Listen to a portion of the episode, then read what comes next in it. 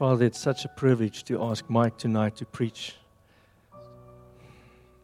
I pray that your anointing will be thick on him tonight as he preaches. I pray that the word that's in his heart will flow through his mouth. That you will minister through him to us tonight, Lord. That will we embrace your word tonight. In Jesus' name. Amen. Thanks, guys. Isn't it wonderful to worship the Lord together? Maybe I'm the only one. Isn't it wonderful to worship the Lord together? Man. Thank you, Lord, for your word. Thank you, Lord, that your word is authority over every other word that is spoken. Every word that's been spoken to us in spite or in malice, your word carries authority over it. Every word that's been spoken by non believers, by false teachers, by any other party in the history of this earth, God, your word has authority over it. And we thank you for your word. Lord, and we grab hold tonight with a bulldog grip on the authority of your word. And we thank you for it. And we determine, God, we will align our lives with your word. We thank you, Father, for speaking your word to us and giving us your word as a picture of who you are so that we can live and prosper and grow. In Jesus' name we pray. Amen. Sure. I didn't plan to pray that. Listen, somebody's heard some stuff over your life, and the Lord is saying tonight that His word has authority over that stuff. So, whatever you've heard about whether you're not good enough or you'll never cut it or you'll never make enough, or my grandmother used to tell me, it's so stupid for you to go to Bible college. You're never going to be able to pay your bills. Well, guess what? God's word had authority over that word. And my family has never gone without because of his word. Not be, now we didn't do blab it, grab it, mind you. We just followed the word of God. Is that okay? Man, so um, tonight, if you hear something out of the word, now if you hear Novitsky's opinion, you can throw that out. but if you hear something out of the word and it reminds you of something you've ever heard in your life before, and that's contrary, you can throw that thing out and say, Father, I believe your word instead. Father, I'm going to act according to your word. And I believe there's breakthrough. Someone tonight, when we were praying, saw a picture of breakthrough. They saw a seed crowded in tight ground.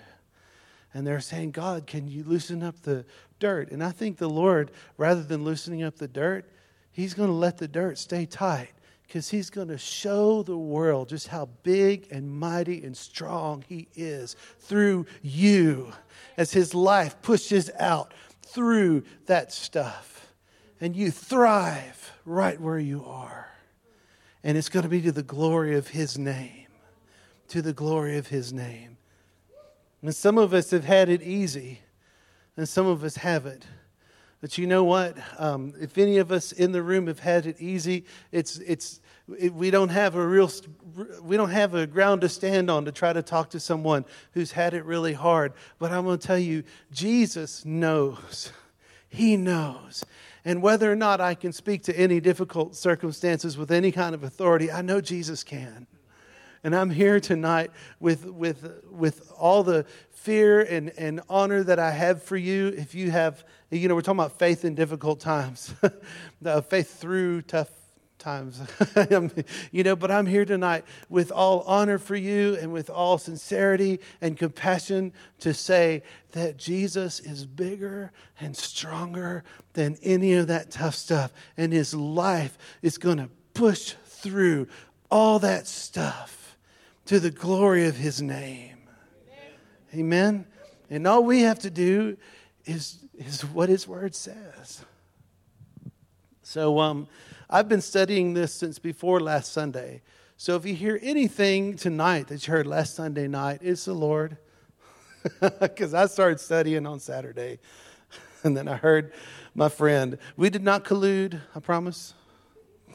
we didn't we didn't chat in advance. Um, he lives over there, and I live over here, and I'm so glad to live here. Um, so tonight we're going to look at this living richly. Blessed be the sower. But but listen to me now. I'm going to talk a lot about a whole lot more than money, right? Because sowing is a lot more than money. But living richly, blessed be the sower. The challenge is when we're talking about faith through tough times, how should difficult times impact how I live? Now that things have gotten hard, how should I live my life? And we think about that. What do I do now? It's gotten hard. But I want to give you, I want to turn the thing inverse on us. And I want to say the reality is the tough times actually expose how I'm already living my life in the deepest part of my soul. That's what's really going on. Has anyone ever used a sponge mop? when those things first came out, I got to tell you, my wife bought one of those and brought it home. And, and I grew up, I grew up with a mop. You know what I'm saying? You make the figure eight and the floor gets clean. And uh, you know, and now we got this this sponge, and you just stick it in the water and you just go back and forth. And I'm like, I don't see it. I don't understand. I can't cope with this thing. You know, so you like mop the floor, and I'm like, okay, do you have a mop? Because I, I, I can't cope with that sponge. You know, but I finally I finally learned. You know, I can find now I can cope with it. Are you proud of me? I can mop the floor again. It took a long time, right? I'm domestically challenged, right? But here's a picture of a sponge mop. And here's the incredible thing, right? We use that thing, and um, you rub the floor for a few meters, right? And you pick it up and you look at it, it looks kind of clean, right? And then you walk over because you think, oh, I better get some more soap, you know? And then, uh, can you show the next slide? This is the best picture, but then you squeeze that thing, right? How many of y'all have squeezed it after you start mopping? Oh, wow, was that on my floor? It looked like chocolate milk coming out of the mop right now. What on earth? The mop did not look that dirty. But look, look at that, what's come out. Man, the, the water looked so good five seconds ago, and now it's nasty, you know? And, and man, well, what has happened? Um, the squeeze has exposed what was inside that sponge. And now. but you know what? Pressure comes in our lives and it exposes what's in us already. And sometimes the squeeze comes and we're like, and we look at what comes out and we're like, ah, ah, oh, Lord Jesus. Wow, I am so sorry. you know what? I want to challenge if you're not in tough times now, they're coming. Because this is earth we live on, right? It's a fallen world full of fallen people. What could possibly go wrong? You know? So we are so either you're either coming out of tough times, you're in tough times, or you're heading for them. You know? And I want to challenge us with this. The decisions we make, hear my heart. The decisions we take now about how we want to live our life will be the decisions that we can keep when times get tough. Put, what's, put what you want in the sponge in there before it gets squeezed. When the sponge gets squeezed, what do I want to come out? You know? Right? When it gets squeezed, because you know what? Let, let me put that in there now. Because I'm going to tell you, the squeeze is coming. Tough times come. Tough times come economically. Tough times come socially. Tough times come relationally. Tough times come culturally. And in these tough times, our response says more about our character than where we go to church, what t shirt we wear, the bumper sticker we put on our car. A lot more, we learn a lot more about you when the squeeze comes out than from your bumper sticker. So I'm going to give you I'm going to give you a spoiler now in case y'all get tired 15 minutes in. This is the spoiler. This is the punchline. This is what the whole thing is about. Are you ready? Live richly towards God and towards one another, and God Himself will look after you. We're going to look at the scripture just now. It talks about God will look after you materially. But I'm going to tell you, you've re- lived richly relationally towards one another. And God's going to look after you relationally. Live richly socially towards one another. And God's going to look after you socially. I'm telling you. So, a couple of personal examples from this. Long ago, before we ever got married, my wife and my, my fiance and I, we sat down and we took a decision. I don't know, because I really wasn't that clever. You know, I was kind of a, I was kind of an idiot. And, but somehow, by the grace of God, we knew that we needed to take some decisions. And I'm only going to talk about two of them because I don't, you know, does anyone else want to be here till nine o'clock? Because I don't, right? so I'm only going to mention two, but this applies in every arena, okay? So the obvious one, we took this decision. We will tithe off our increase. Full stop, always. And why did we take that decision? Was it, were we attending, a, you know, Word of Faith church with prosperity doctrine? No, we weren't. We haven't, and we don't, and we we never will. So, um, but um, but but we, you know, we did attend a Bible believing, God fearing church that taught the Word of God, and my mama taught me when I was nine years old. You know what? Whenever you earn something, ten percent of it goes to the Lord first. It's the first fruits. You don't spend what you want to spend it and hope there's something left you know? And this is and she took me all through. It happened in genesis. It was Mel, Mel, um, abraham given to melchizedek. And then here we are in the law. It's the first fruits thing. And then um, then all the way in hebrews they're still talking about it. It's a thing that we do and it's in malachi. It's all over. And i'm not going to give you the big theology of tithing but if you want it you can ask gideon. Um, you can ask me too you know. So um but we took that decision okay? We took that decision before we were ever married. So times weren't good or bad. We took that decision. So, regardless of broader economic circumstances, you know, we had a few financial meltdowns in the States where we were living at the time. Regardless of personal financial circumstances, I was jobless for a couple months, for a while there. That we made that decision before times got bad and we kept it when they were bad. We put something in our sponge that we wanted to come out when the squeeze came. And God has looked after us. God has looked after us, right? But I'm going to show you later, it ain't about Lexuses and big houses. you know, He's looked after us. For example, um, just one testimony about it. I told you I was an idiot, right? So y'all won't be shocked. I got us in a lot of debt making stupid decisions, like almost a, a year's salary of debt right? So listen, um, if you're young and you're about to get married, you're starting out your life, don't do stupid things like that. Don't even get a credit card. But there I was, I did it, okay? Was dumb. And then we were like working on that thing and servicing that thing and trying, God, this is ungodly, please forgive me, Lord, and, and deliver us. And, and he began to do little things you know, a little bit of increase in work there, but not a big one. And the check, y'all, the check never came in the mail. I know he does that sometimes, but we did not get a check in the mail. We got a little bit of an increase at work, and then later we got a really nice increase at work. But mostly what we got is, and one time I was asking the Lord for a miracle, and he said, Son, you're going to see a miracle. And I said, Is it? He said, Yes, when you finally obey, that's going to be a miracle.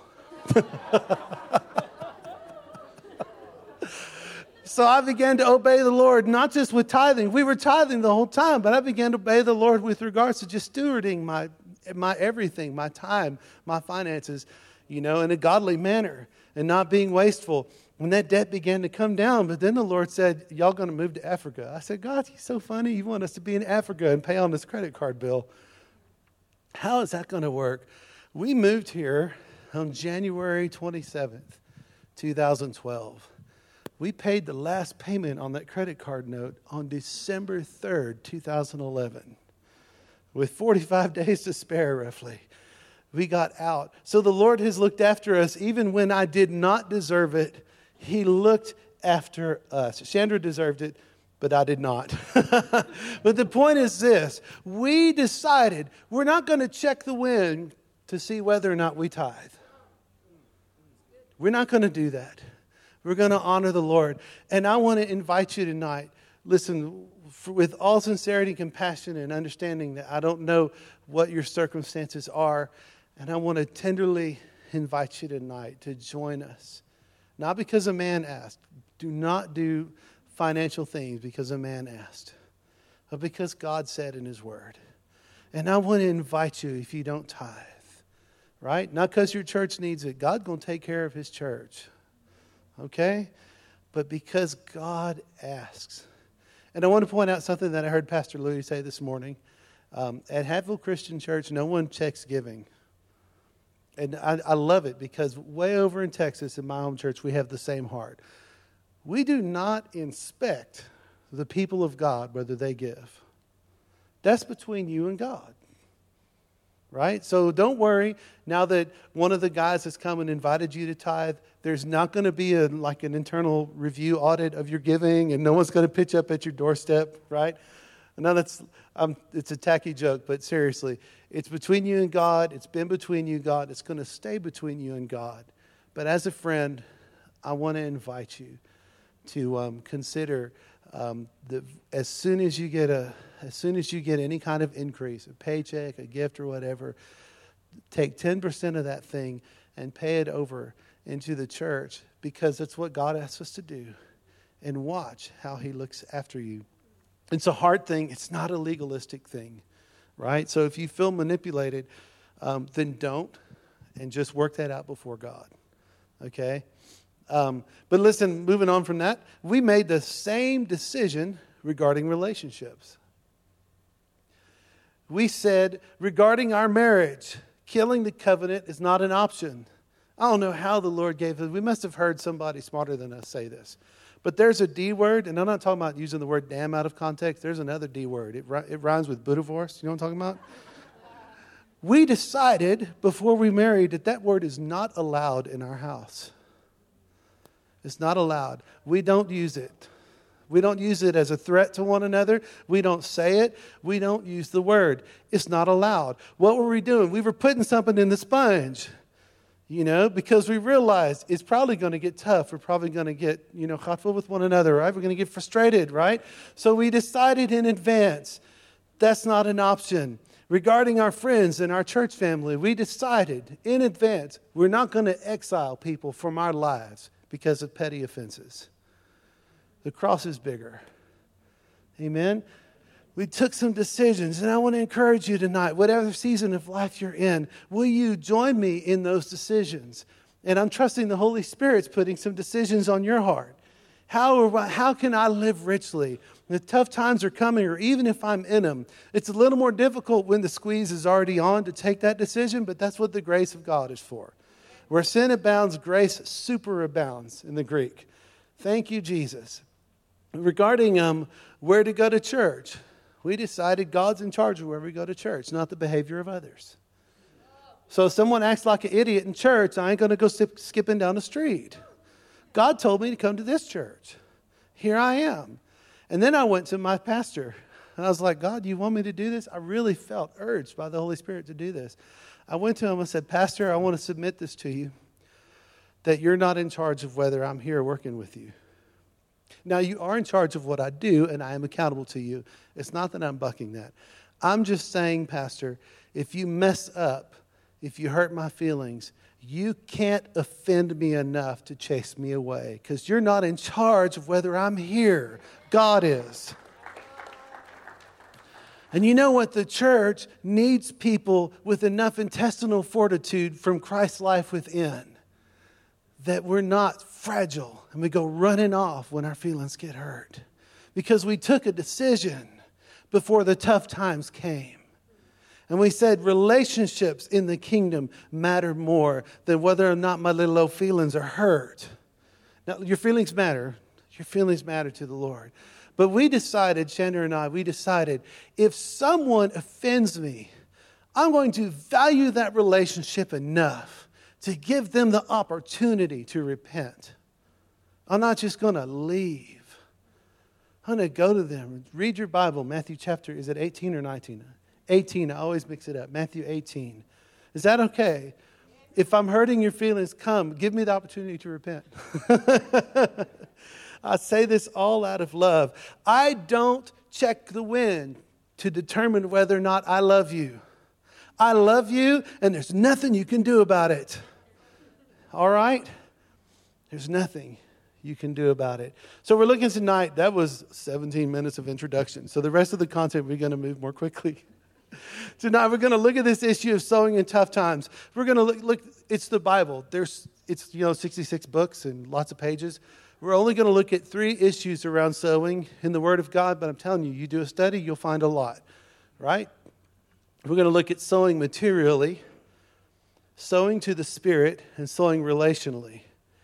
So, real quick, um, swipe with me in your electronic Bibles. Does, any, does anybody even have a printed Bible tonight? There? All right, awesome. Yeah. All right, so you open with me. Second Corinthians chapter 9. This is powerful stuff, but I'm going to trust that you scribble it down and have a look at it more in depth later. Is that okay? I'm to, we're going to do verses 6 through 15. But just quickly, the context of this passage. I'm a big believer in not taking things out of context. Is Paul is, is encouraging believers in one city to give an offering to help believers in another city who are suffering from a severe famine. Right? And the, so the city he's talking to is Corinth. The city where the famine is is Jerusalem. You know? And listen, Corinth had needy people in it. And there was another church that Paul didn't even ask, they just gave an offering. And then he took it. And that church was Philippi. I mean, Philippi, they were dirt poor. The city was poor. All the people in the church were poor. And they heard about a famine and they gave out of their lack because the church was struggling halfway around the world. it's phenomenal, right? That's crazy. Right now, there's a hurricane slamming into southeast Texas. You know, southeast Texas, they, they, they go crazy if unemployment gets double digits. You know what I'm saying? The rest of the world is like, man, what are y'all upset about? 10% unemployment? Man, that's our dream. You know? Man, they're in such, they're blessed, right? But right now, they're suffering hundreds of millions of dollars in damage and thousands of people without a home as the hurricane had 35 inches of rain falling and winds and smashing things and ravaging. And you know what? There's a, there's a, imagine if a city like this, right, with we suffering 37% unemployment now. Imagine if a city like this started giving money to Southeast Texas, right? That's kind of what's happening here. Okay, so I just wanted to give you that context, right? So the passage is specifically about financial giving, but there's principles we can gather that apply to every type of sowing. Is that all right? Okay, so let's look at verses 6, six through 9. So this used to be easier to read. Remember this whoever sows sparingly will also reap sparingly. Whoever sows generously will also reap generously. Each of you should give what you have decided in your heart to give. Hallelujah. Apostle Paul, not manipulating, not reluctantly, and not under compulsion, for God loves a cheerful giver. And God is able to bless you abundantly, so that in all things, at all times, having all that you need, you will abound in every good work. As it is written, they have freely scattered their gifts to the poor, and their righteousness endures forever. So, the first thing from this passage giving is seed. Giving is seed. Okay? So, that's, that's this thing. And however much we, in, we invest is how much we're going to reap. That's true in the stock market. That's true. If I plant 10 seeds, I'm going to get a few, you know, corn plants or wheat plants. If I plant a thousand seeds, I'm going to get a lot more, right? It's just, it's just a fact right? But here's another thing I want to point out harvest runs on God's ability. It says God is able. So I don't check the Rand exchange rate. I check what is, Holy Spirit, what are you telling me to do? Right? I also don't turn on the TV preacher and, you know, if you give a thousand Rand, God's going to, I don't do that. I ask the Holy Ghost and I do what he says to do. Right? Because it's on God's ability. But then Paul makes this connection between generosity and righteousness. And I, is it okay? I'll tell you, I completely didn't understand it. And then I studied it out, and it's really exciting. So let's go on and read verses 10 and 11. Now, he who supplies seed to the sower and bread for food will also supply and increase your store of seed and will enlarge the harvest of your righteousness. You will be enriched in every way so that you can be generous on every occasion. And through us, your generosity will result in thanksgiving to God. Man, he's saying a lot here, hey? This is big stuff. So, the second thing I want to point out from this passage is um, there's increase on every side. Now, remember, we're not just talking about money. These principles of sowing and reaping do not apply just to money, right? It applies. So, there's an increase of your store of seed. Now, listen, seed is what you plant, it's not what you eat, right? So, when you heard the TV guy say, man, if you sow, you're going to get a Lexus. No, you're not. is that okay? Can we be real? you know, because a Lexus is something you consume. It's for you. But God did not say He's going to give you all kinds of bread. He says He's going to increase your seed. So, what is the increase about? It's so that we can continue to be a blessing, right? I love my Kia. I don't need a Lexus. I don't judge people who do. If you got one, praise God. Enjoy that thing, you know? But hey, I'm happy with my Kia. The Lord gave it to us because we couldn't, you know, we, we couldn't even afford that. And the Lord gave us that thing out of the blue, right? But I'll tell you what, when we need to give to something, the Lord has it there. And we are able, we are abounding to every good work. And so um, this is the thing right here from verses 10 and 11 God will look after me. He will. He will. I'm enriched unto generosity. But now look at this. He says it's a harvest of your righteousness. Right? What am I going to reap harvest reap righteousness? What does that look like? But anyway, he didn't say a harvest of righteousness. He said a harvest of your righteousness. The harvest belongs to my righteousness. What is that? So I read a blog about a guy who, you know, heard about seed time and harvest, but then he spent a summer on a farm and he's like, oh Lord, we worked so hard. wow. Man, that was a lot of work. All we did was work. We worked all the time. It was, it was work and sweat and blood and tears. And then we got the next day, we worked again. And then on Saturday, we also worked, you know, and week after week, we just worked, you know. But then in the autumn, there was this thing, there was this harvest and it was more more food, more grain, more stuff that I could possibly imagine. It, it completely blew away the amount of work I did, what came in. But listen, that was a lot of work. So, what we see here in verses 10 and 11, listen, righteousness is your generosity at work. And when you sow seeds, your righteousness is out working, and your righteousness is going to reap a harvest. You're not working, your righteousness is working. And you get to be about doing the rest of the work of the ministry, like, like treating your work as a place of worship and loving people and telling people about Jesus. But in the meantime, your righteousness is out working and it's, and it's going to get a harvest. But what is being harvested? Please tell me it's a Lexus. I'm kidding. Let's look at verses 12 through 15. The service that you perform is not only supplying the needs of the Lord's people, but it is also overflowing in many expressions of thanks to God. Because of the service by which you have proved yourselves, Others will praise God for the obedience that accompanies your confession of the gospel of Christ and for your generosity in sharing with them and with everyone else. And in their prayers for you, their hearts will go out to you because of the surpassing grace God has given you.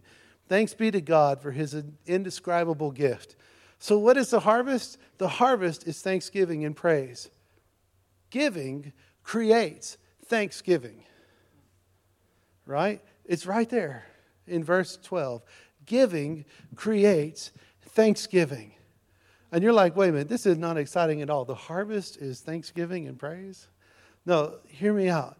Um, he says there's an overflow of thanks. And then he says, others will praise. Who are these others? I remember when Jesus used the word others. Matthew 5:16 in the same way, let your light shine before others, that they may see your good deeds and glorify your Father in heaven. Others are people who don't know Him yet. And you know what? When we take care of one another, when we are generous in spirit toward one another, when we give to take care of one another's needs, or when we, when we live richly towards one another emotionally or socially, relationally, when we build a strong community that withstands storms and we take care of one another, there is a giving that creates a harvest of thanksgiving and praise among unbelievers.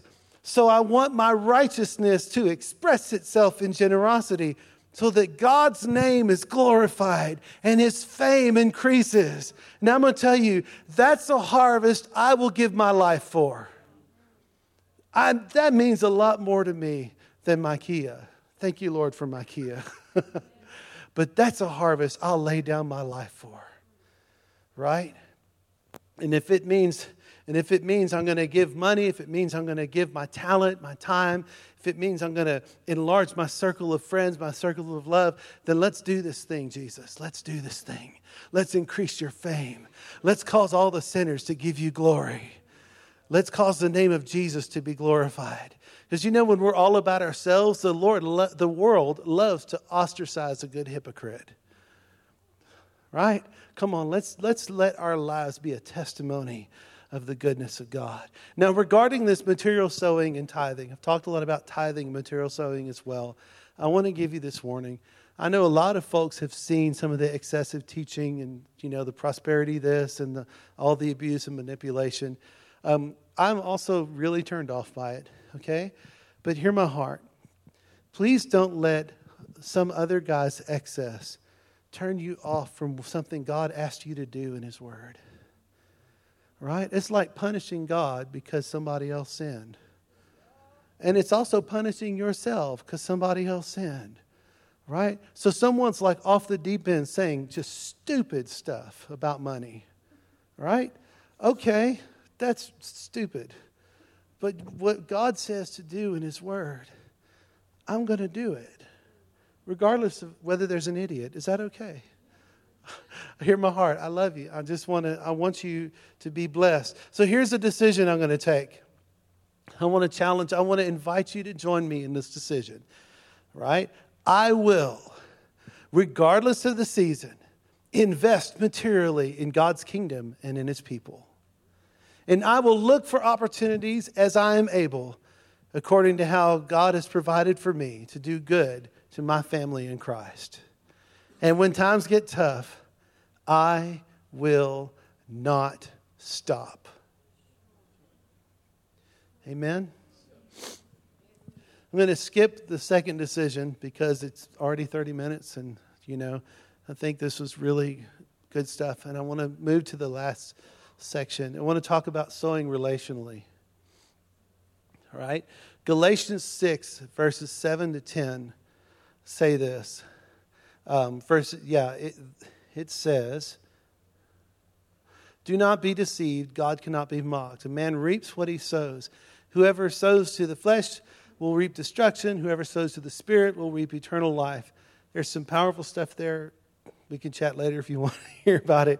But let's carry on. Verse 9 Let us not become weary in doing good, for at the proper time we will reap a harvest. There's that word harvest again. If we do not give up. Therefore, as we have opportunity, let us do good to all people, even those who belong to the family of believers.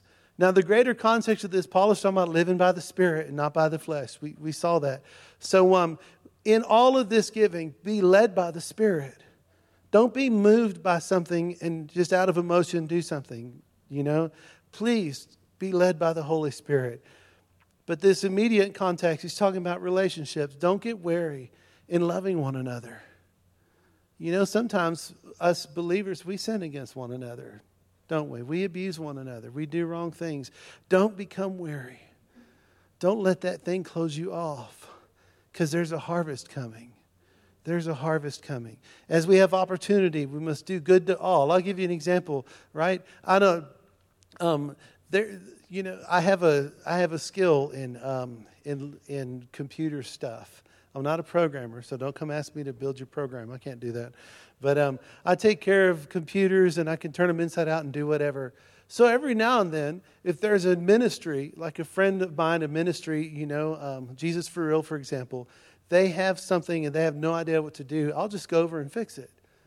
Why? Because I have opportunity. You know, I can't give you, you know, 100,000 Rand and I can't pay the note on your house, but I can fix that computer.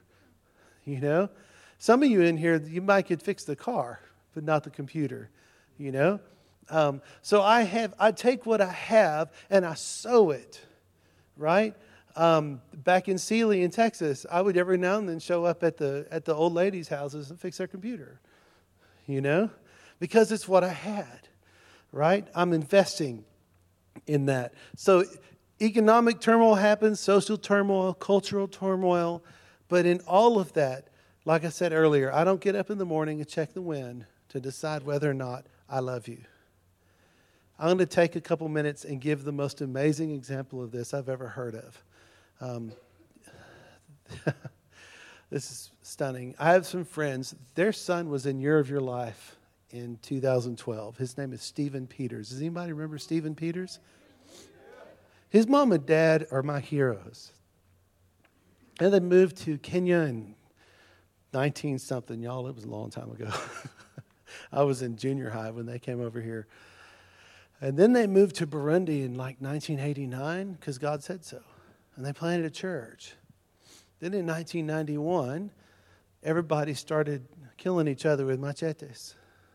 Did I say that word right? How do y'all say that here? Machetes, knives, big knives. right? It was a horrible genocide. It was horrible. Um, at one point, um, the American embassy guy showed up in his really, really nice car at their house, and he said, and he said, um, and Jamie was away. So he said to Leah, Leah, you and your husband and your four kids are the last Americans other than me on this soil. I'm driving to the plane and you're coming with me.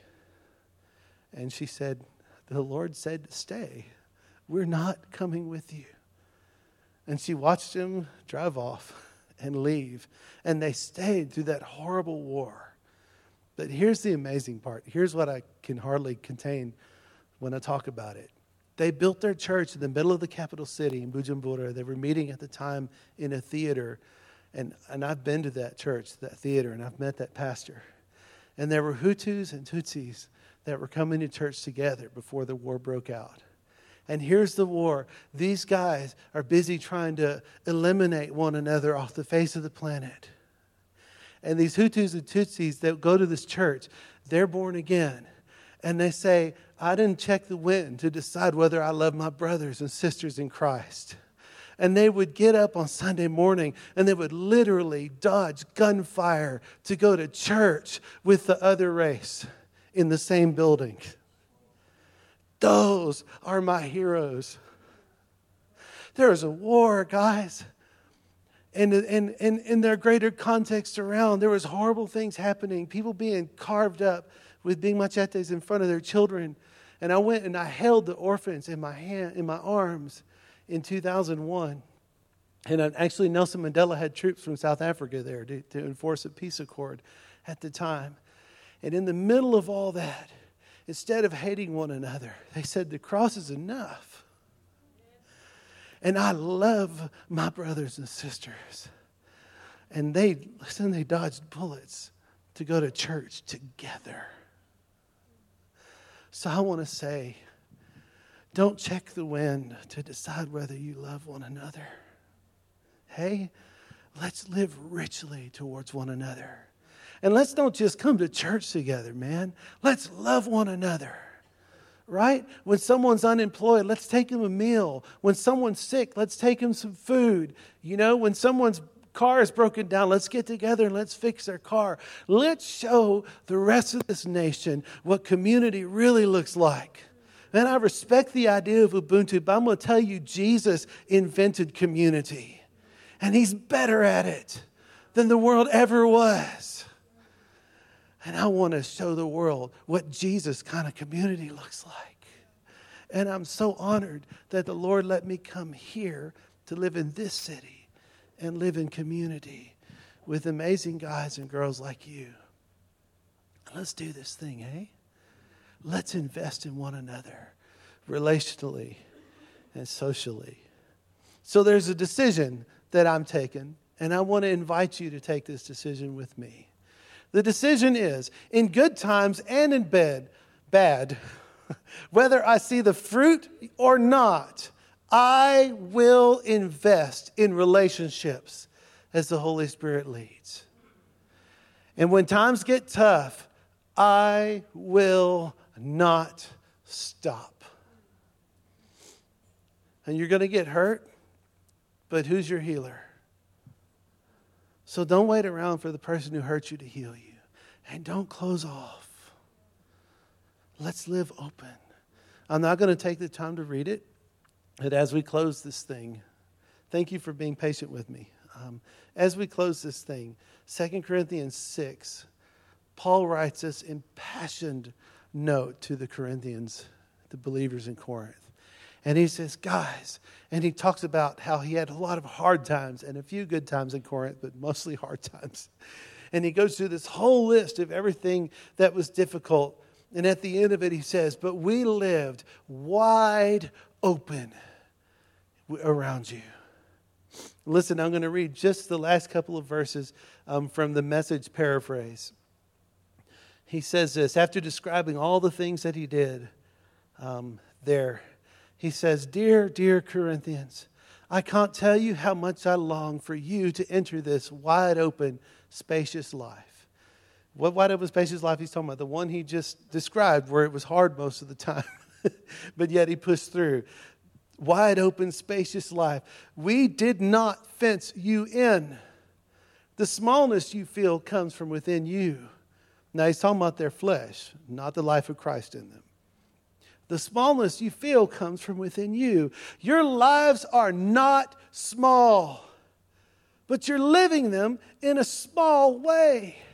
And I'm speaking to you as plainly as I can and with great affection. Open up your lives and live openly and expansively.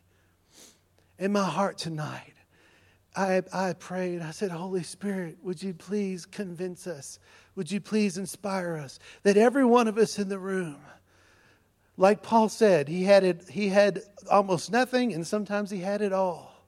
He was made fun of and ostracized and alone except God. And then there were times when it was better. No matter where we are in all of these things, Holy Spirit, convince us that right now I can live open and expansive and rich towards God and towards my brothers and sisters in Christ. And I pray that you leave here tonight knowing I can live richly towards my God. I can live richly towards Him. I'm not going to tithe because the church deserves it, because sometimes the church doesn't. The church is full of humans and, you know, humans that make mistakes. I'm not going to serve and treat my work as worship so I can earn brownie points or be in some club. I'm going to tithe. I'm going to give offerings. I'm going to serve. I'm going to treat work as worship. I'm going to pitch up and do things here. I'm going to serve God there. And all of it is the overflow of my heart, responding to a father who would sing to me like he had Cabela sing to me about an hour ago. I'm going to respond to a God who's going to love me like that with everything I've got. What is 10%? Take it, God. It's all yours anyway. You know what? I'm yours, God. Every breath. David said, every sound that comes out of my heart not even just the words out of my mouth, even the sounds in my heart, may they be pleasing to you. He wasn't being legalistic, he was exploding with response God, God, I want to live it all for you. It's a response. And I pray that you leave here tonight going, I can live richly towards the, my family in Christ. I can smile even when things aren't like her. Smile isn't fake, y'all. Smile means, I love you. Smile means, you make me happy. Smile means, I celebrate you. Random acts of kindness, taking a meal to the sick, taking groceries to the unemployed, whatever, investing in one another. Community. Amen. And um, that is that is all we have. So, but I want to maybe um, invite um, you. Maybe you want to take one of those decisions tonight. Will that be okay? One of the decisions is I will invest materially in the kingdom of God. And like Chandra and I decided, you know, and you know, the funny thing is, right before the Lord told us to come to Africa, we decided it was time to start giving to missions. But we took the decision, right? So now we're missionaries living on support, but hey, we don't check the wind. We're still giving to the other missionaries that we felt like the Lord led us to give to, you know, because it's a decision we took before God. And you know what? In five and a half years living in this beautiful country, we've never gone without. We've been able to give to those missionaries. We've been able to give our tithes. We've been able to keep our babies in school. Well, they're not babies now, but you know what I mean? We, God has looked after us. You know? So maybe you want to take that decision. You know, maybe maybe you're about to get married and you're like, you know what? I'm going to settle this now, Lord. My family, as for me and my house, we're going to do what you say when it comes. Or maybe you're already in a tough time and you're like, man, it's hard and I can't fathom how I'm going to do it. But Lord, I'm going to take the decision anyway. So I want to invite you um, in just a minute. Um, we're going to stand, but I want to invite you around the other decision. Maybe you're like, I've been hurt and I've closed off. Or maybe you're like, I've just been afraid and I've closed off. But I just want to say, maybe you want to take the decision tonight. I'm going to live richly towards my family in Christ. Sometimes I'm going to get hurt because people are people and they make mistakes. And even then, I'm going to trust the Lord to heal me and take care of me and to give me wisdom and discernment. And I'm going to live richly towards my family in Christ. And the last thing around that, maybe you want to take any of those, either or both of those decisions, but the sponge is already being squeezed. It's tight. You know, um, part of our community here, 50% of men under age 25 are unemployed. Man, that's, that's difficult. So maybe you're already in financial tough times. Maybe you're in cultural or social tough times. And I have no right to speak about these kinds of things, so please hear my heart. But there's a lot of people that are systemically mistreated in every nation, but here too. There's folks who suffer ostracism for no good reason whatsoever. There's folks who are marginalized. You know, I go in part of the community here and I see people that are marginalized by this government, and the government before that marginalized them, and the government before that marginalized them. You know? And in the middle of all that, um, some preacher is going to say, You can live richly towards God and towards one another. I'm going to say, I don't stand with those systems that would marginalize people, I stand against them and I do everything, I'm going to do everything I can. I'm not going to pretend that there aren't people who are privileged when other people aren't. I'm not going to pretend that. I do everything I can um, to go against that. But in the meantime, God is great inside of you to live richly towards Him and towards your family in Christ, regardless. You know? Is that okay? That's, yeah. So if, so if you want to take the decision to, to sow materially, if you want to take the decision to sow financially, or if you want to do that, but for any of these reasons, it's just hard, can I ask you to stand with me? I'm standing.